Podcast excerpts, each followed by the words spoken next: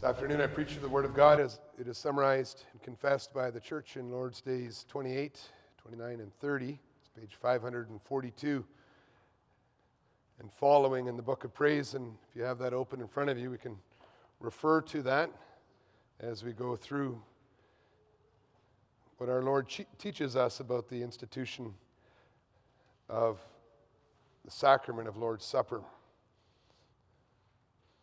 Beloved Church of our Lord and Savior Jesus Christ, we know as a principle that the sacraments are means of grace.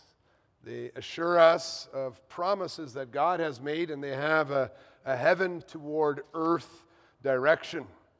And then we confess, and you can see that in question and answer 77, that the sacrament of Lord's Supper that we celebrate in this church six times a year was instituted by our Lord Jesus Christ. And the reference in our catechism is to 1 Corinthians chapter uh, 11, verses 23 to 26, which refers to the meal that Jesus had with his disciples.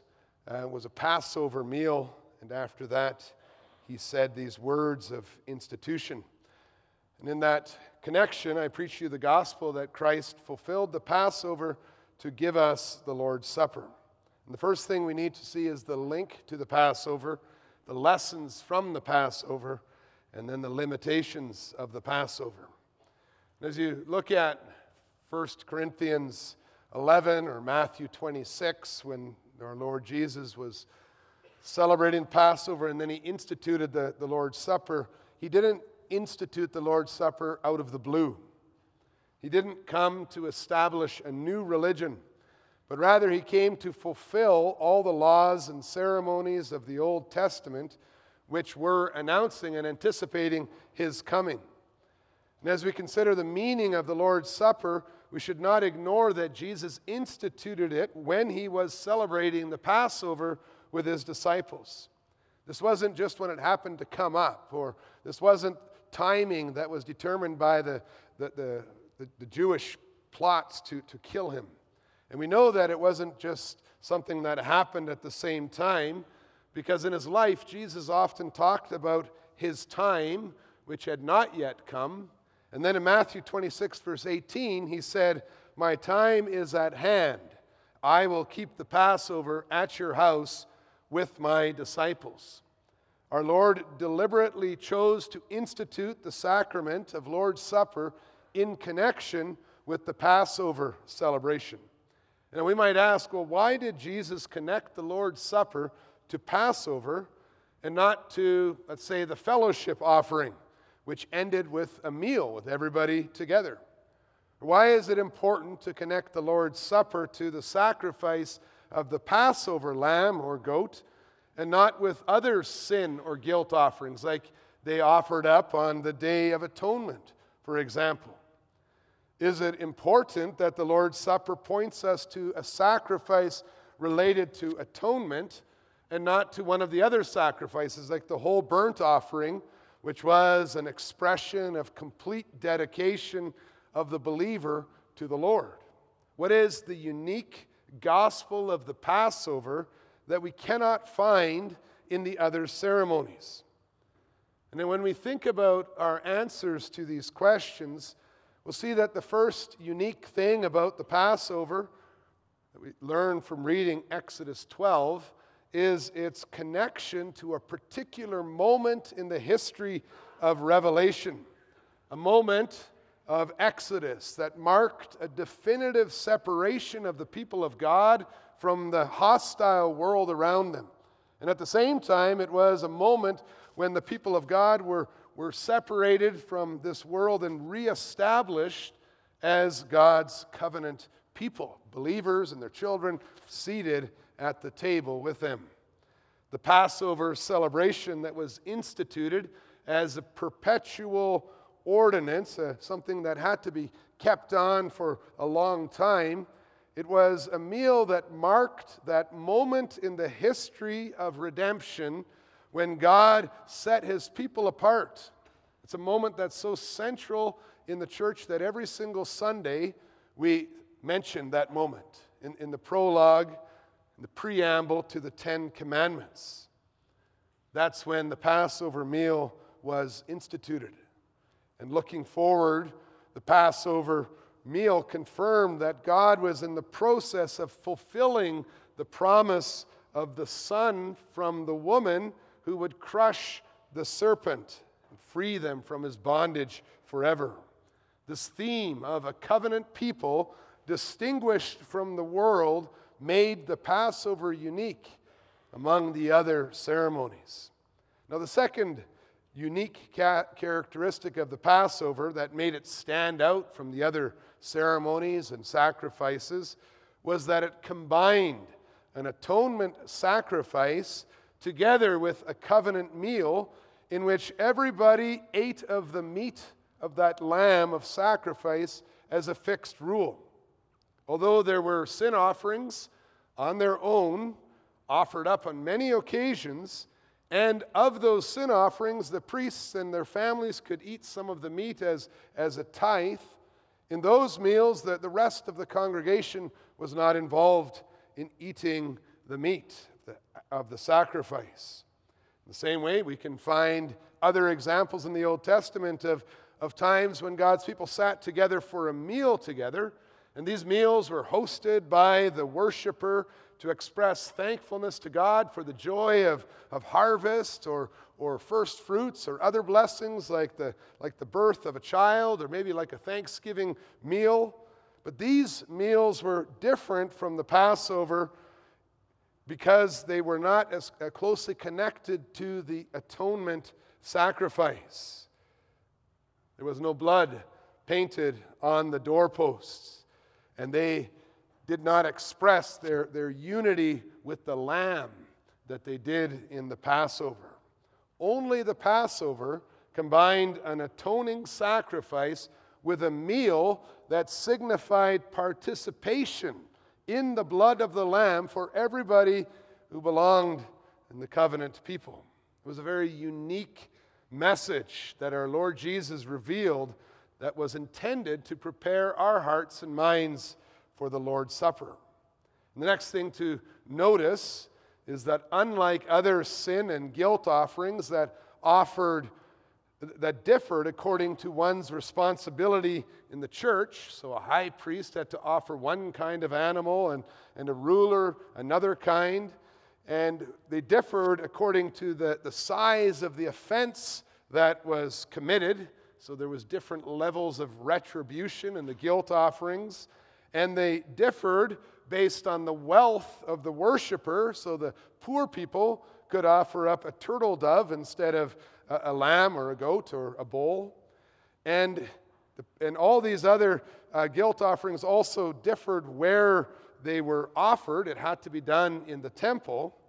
The Passover was always a small uh, flock animal, a lamb or a goat, with no bones broken that was connected to the households, the covenant aspect, so that it could be celebrated even if there was no temple or tabernacle around.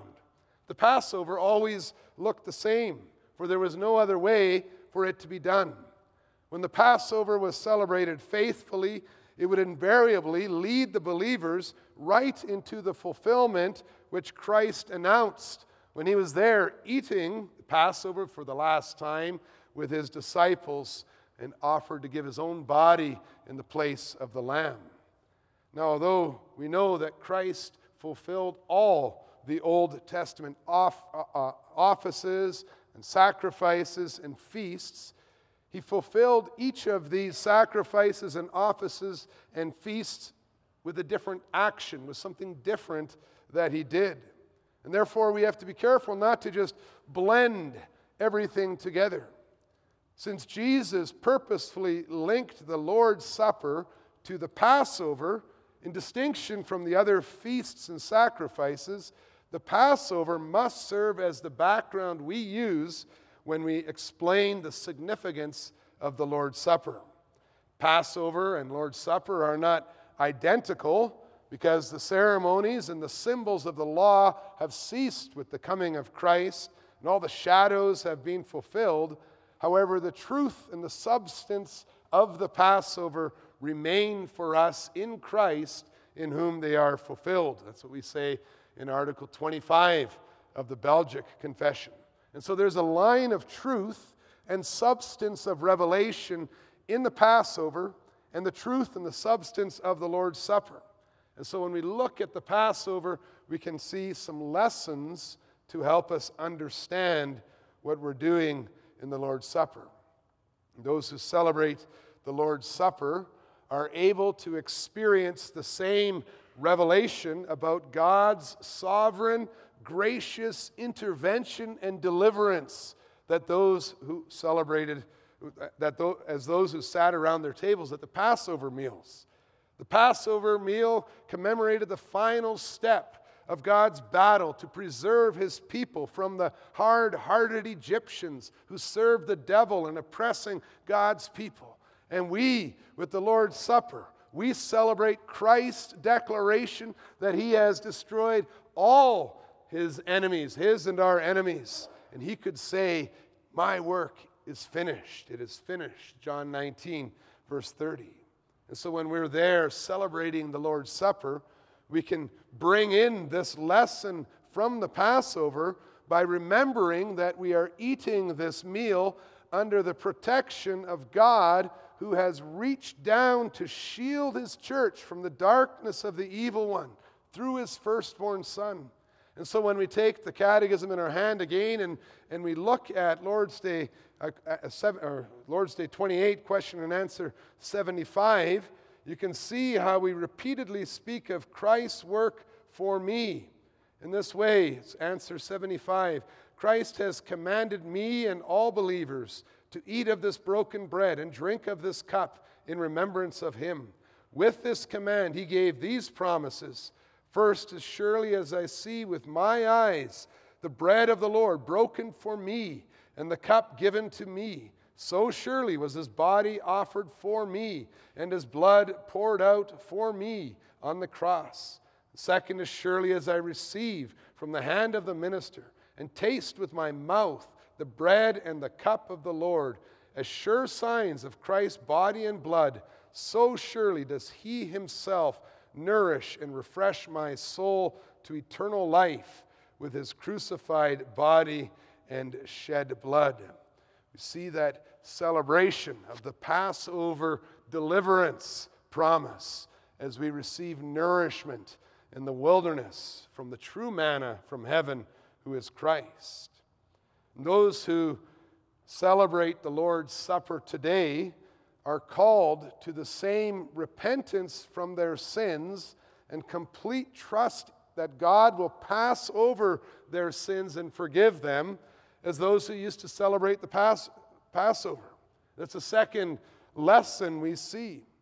Again, unlike the burnt offerings and the other connected grain and drink and incense offerings, the Lord's Supper is not an expression of our dedication to God, but it is a revelation of God's decision to graciously have the angel of death and punishment pass over people who actually deserve to die. Have that thought in your mind when you're participating in the Lord's Supper. And we remember that in solemn silence. The holy justice of God, whose wrath passes over us only because we have confessed our sins and hidden ourselves in Christ, his Son, by faith.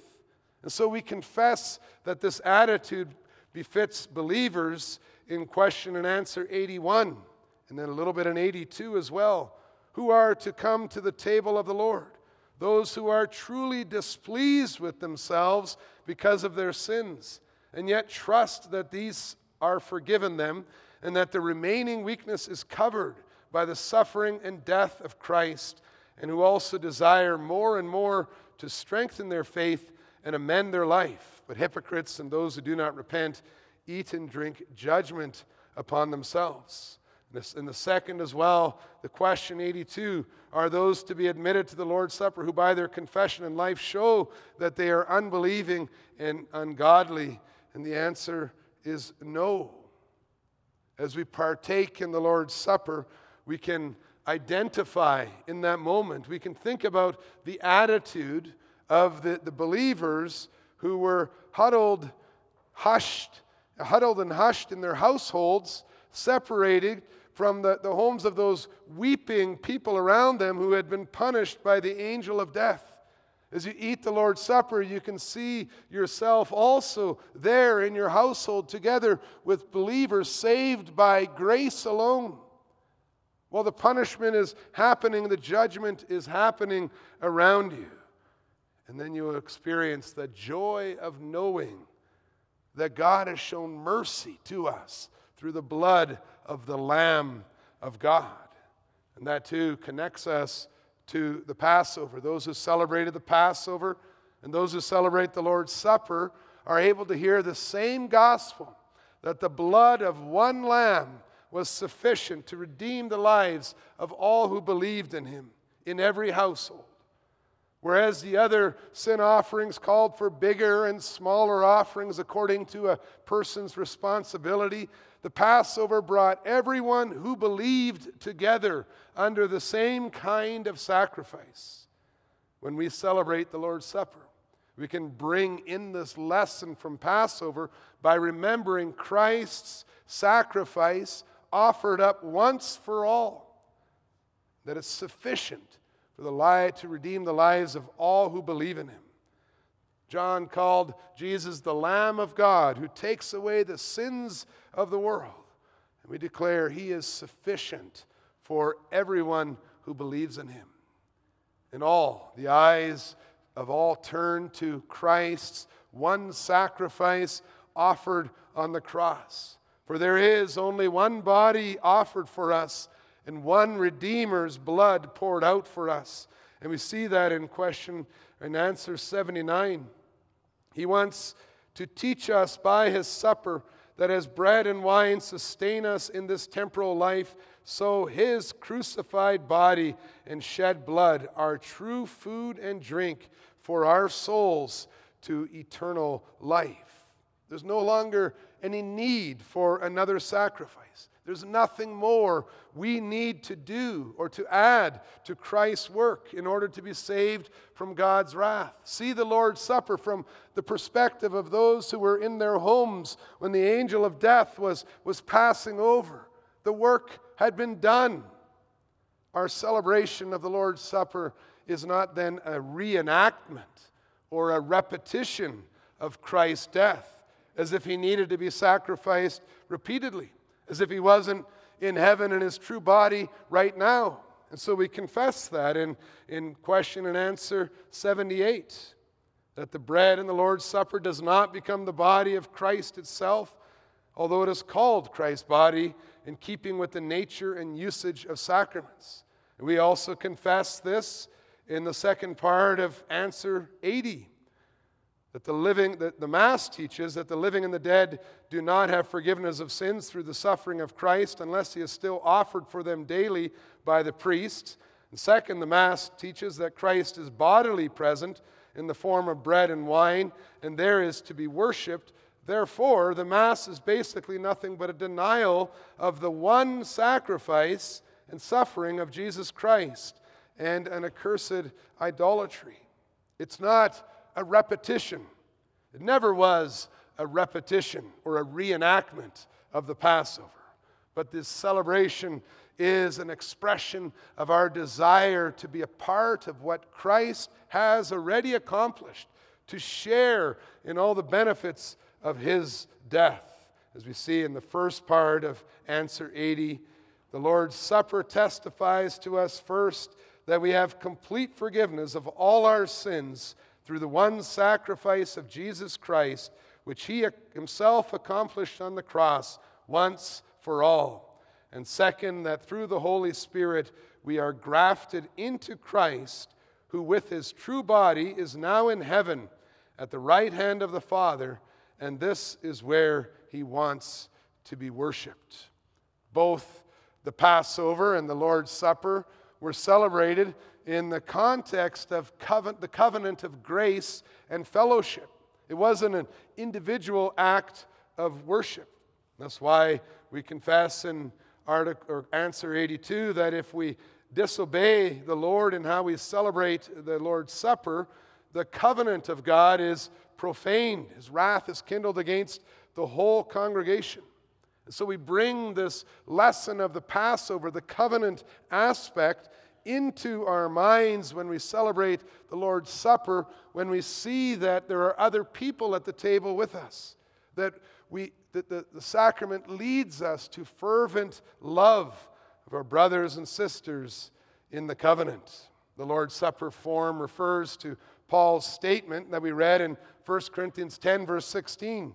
Because there is one bread, we who are many are one body, for we all partake of the one bread. It's emphasizing that the covenant and, and, the, and, and the brotherly love aspect of the Lord's Supper that we already learned from the Passover.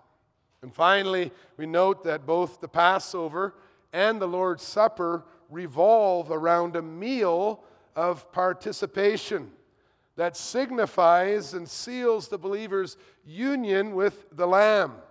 For us in Lord's Supper, that Lamb is union with Christ.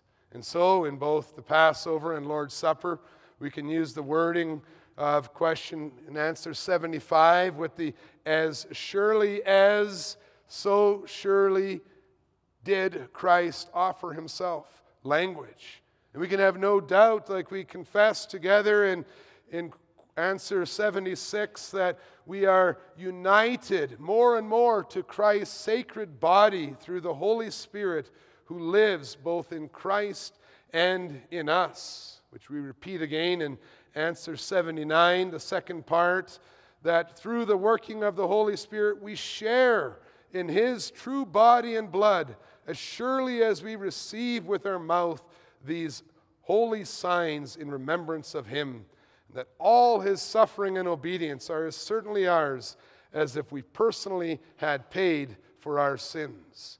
This aspect of participation in the sacrifice was a fundamental part of the Passover celebration, and it's key to understanding what's happening in the Lord's Supper celebration. In fact, when young people are asked about what the Lord's Supper represents. What does it sign and, and signify? They'll tell you the answer. It's, they'll say it signifies our union with Christ that we read about in 1 Corinthians 10, verses 16 and 17. The cup of blessing that we bless, is it not a participation in the blood of Christ? The bread which we break, is it not a participation in the body of Christ? Because there is one bread, we who are many are one body, for we all partake of the one bread. Christ made the promise that as surely as we eat the bread and drink the wine, he is nourishing and refreshing believers with his body and blood.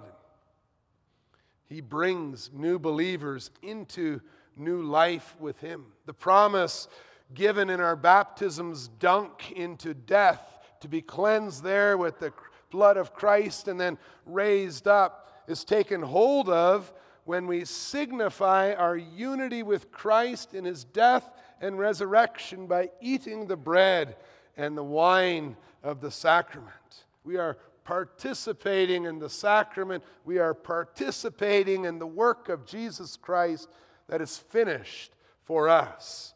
And He is so near to us. We see in Galatians 2, verse 20, that He lives in us. We say He has become the true food and drink for our souls to eternal life. This major change in our relationship to God through Jesus Christ lifts us beyond the limitations of the Passover. Because although the Passover teaches us many lessons about how to see the sacrament of Lord's Supper, the two celebrations are very different because Christ has come. See the limitations of the Passover. The Lord Jesus made it clear to the church that although the Lord's Supper is related to the Passover, they are not identical.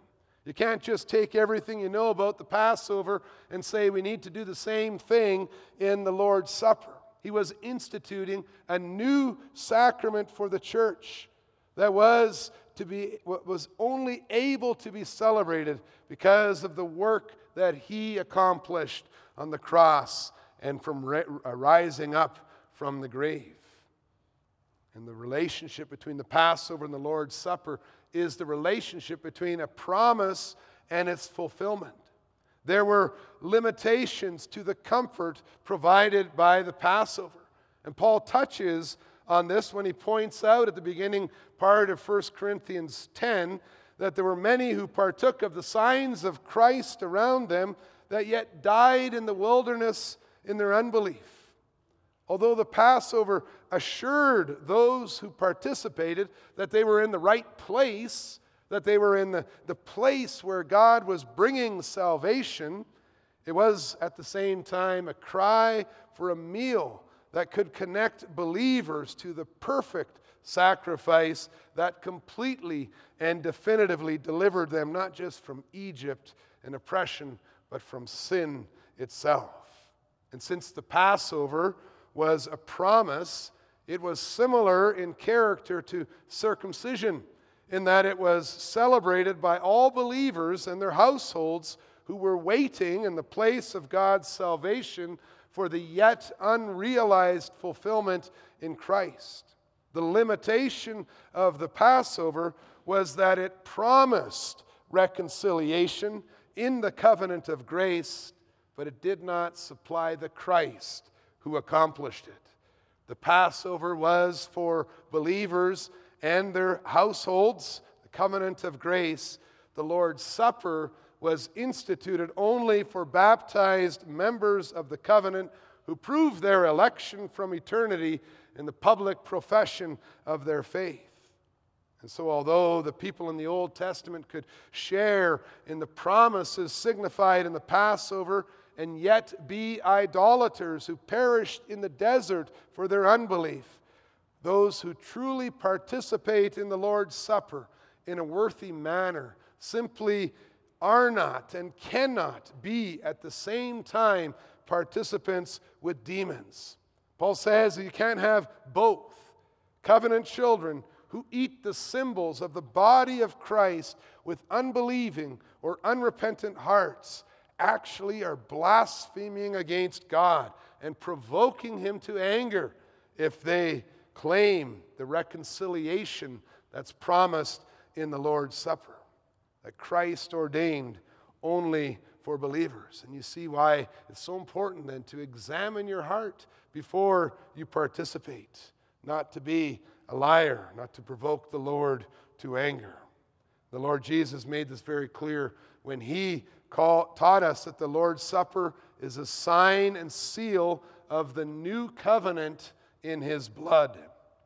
The old covenant that was accompanied by the blood of animals, Exodus 24, verse 8, led the hearts of believers to look forward to the new covenant that was announced by the prophets, in which the Lord would fulfill the promises of the forgiveness of sins and of, of all unrighteousness of the remnant of his people. Jeremiah 31, verse 34. And then when Jesus came, he announced that his blood shed on the cross would make the new covenant of reconciliation with God possible.